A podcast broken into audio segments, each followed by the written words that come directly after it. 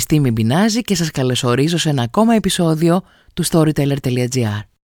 Με χαρά ξεκινάω τη νέα χρονιά με ένα βιβλίο που διάβασα στην εκπνοή της προηγούμενης και λέω με χαρά γιατί για να είμαι ειλικρινής δεν απολαμβάνω την ανάγνωση όλων των βιβλίων. Και για να είμαι ακόμα πιο ειλικρινής, αν ένα βιβλίο δεν με κερδίσει στις πρώτες 30 σελίδες, το βάζω στην άκρη χωρίς τύψεις. Δηλαδή δεν είμαι φίλη του ψυχαναγκασμού και το ίδιο εύχομαι και για εσάς. Υπάρχουν όμως και βιβλία που διαβάζω με τόση ευχαρίστηση που αρνούμε να τα αποχωριστώ για κάμποσο καιρό αφού τα τελειώσω. Το βιβλίο για το οποίο θα σας μιλήσω ευθύς αμέσως ανήκει σε αυτή τη δεύτερη κατηγορία. Μπορώ να σας πω ότι το κατατάσω ανάμεσα στα 50 καλύτερα που έχω διαβάσει. Τα υπόλοιπα 49 είναι αφορμή για άλλο ξεχωριστό podcast. Πρόκειται για τα χίλια φεγγάρια του Σεμπαστιάν Μπάρι ή Σεμπάστιαν δεν ξέρω που τονίσατε. Αρχικά να πω ότι με αποθούσε το αφηρημένο μαύρο εξώφυλλο. Σε αυτό το σημείο να πω ότι αν και λογαριάζομαι για βιβλιοφίλη, δεν είχα ξαναδιαβάσει Σεμπάστιαν Μπάρι και πάει καιρός που έπαψα να νιώθω ντροπή για βιβλία που δεν έχω διαβάσει, αλλά και για συγγραφείς που δεν γνωρίζω και συνεχίζω.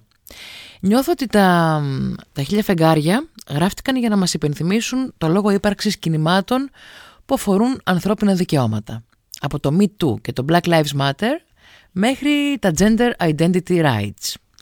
Λογικά θα περιμένατε να σας μιλήσω για μια σύγχρονη ιστορία, αλλά καμία σχέση με σύγχρονη.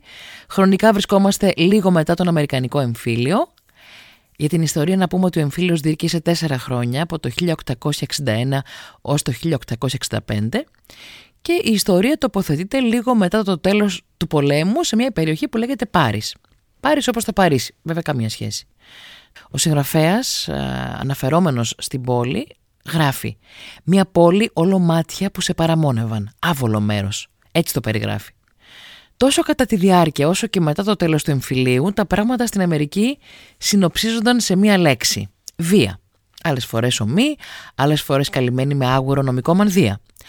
Εν ολίγης, δεν ήταν και καμιά σπουδαία και ασφαλής εποχή και περιοχή να ζεις αν ήσουν κάτι διαφορετικό, αν ήσουν δηλαδή μαύρος, αν ήσουν μια γυναίκα Ινδιάνα, αν ήσουν ένας άντρας που αισθανόσουν γυναίκα, ήθελες να ντύνεσαι γυναίκα και αγαπούσες έναν άλλον άντρα. Αυτά είναι πάνω κάτω και τα πρόσωπα των χιλίων φεγγαριών. Την ιστορία μας διηγείται σε πρώτο πρόσωπο, με γλώσσα λιτή, μια Ινδιάνα η Winona Cole, ορφανή, η οποία σώθηκε όταν ήταν παιδί ακόμη στο πεδίο της μάχης, σε αντίθεση με την υπόλοιπη οικογένειά της που χάθηκε, τη σκότωσαν δηλαδή. Την έσωσε λοιπόν ένα στρατιώτης, ο οποίος θα τη μεγάλωνε αργότερα σαν πραγματικό του παιδί. Αυτός ο στρατιώτης ήταν ο Τόμας Μακνάλτη.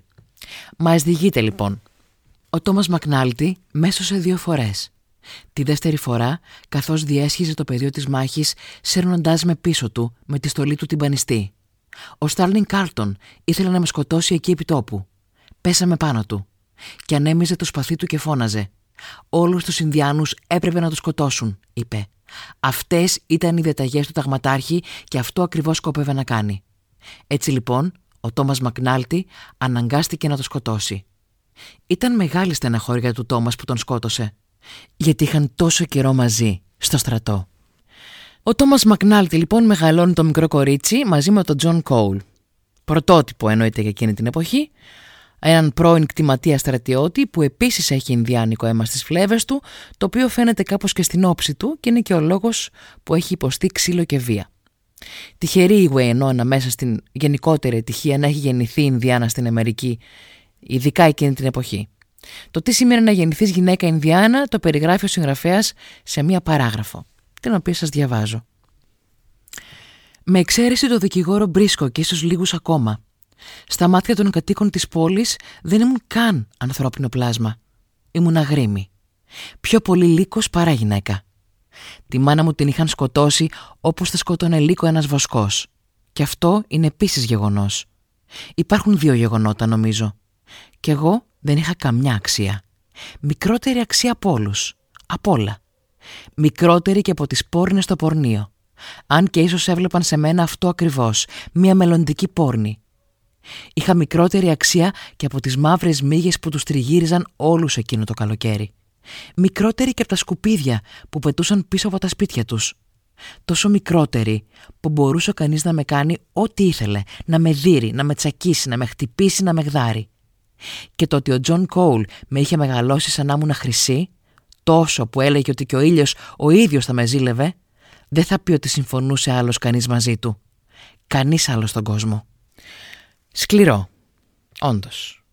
Και τι χρειάζεται ένα ιστορικό μυθιστόρημα, τελικά και η ίδια ιστορία, η ανθρώπινη ιστορία εννοώ, εκτός από μια λυρική και ζωηρή γλώσσα όπως αυτή του Σεμπάστιαν Μπάρι για να μας βάλει με την καρδιά στο μυαλό και στην ψυχή αυτών των ανθρώπων αλλά και στην ατμόσφαιρα της εποχής. Η Βουινόνα λοιπόν μεγαλώνει σε μια ανορθόδοξη για την εποχή οικογένεια με γονείς δύο άντρες, πρώην πολεμιστές, τον Κόλ και τον Μακνάλτη, όπως είπα προηγουμένως, και δύο μαύρα αδέλφια, την Ρόζαλη και τον Τένισον, πρώην σκλάβους. Όλοι μαζί εργάζονται στο κτήμα του Λάιζι Μάγκαν. Ο Λάιζι Μάγκαν ήταν ένας φτωχός κτηματίας που προσπαθούσε και αυτός να ορθοποδήσει μετά το τέλος του εμφυλίου.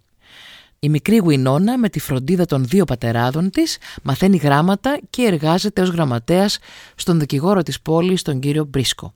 Κάποια στιγμή την ερωτεύεται και θέλει να την κάνει γυναίκα του ένας νεαρός. Η Γουινόνα άβγαλτη και χωρίς εμπειρία όσον αφορά το άλλο φίλο πέφτει θύμα της αφέλειας και αθωότητάς της. Βρίσκεται βιασμένη και άσχημα χτυπημένη, χωρίς να έχει καταλάβει ούτε από ποιον έχει συμβεί, ούτε και το πώς. Η οικογένειά της όμως είναι το καταφύγιό της.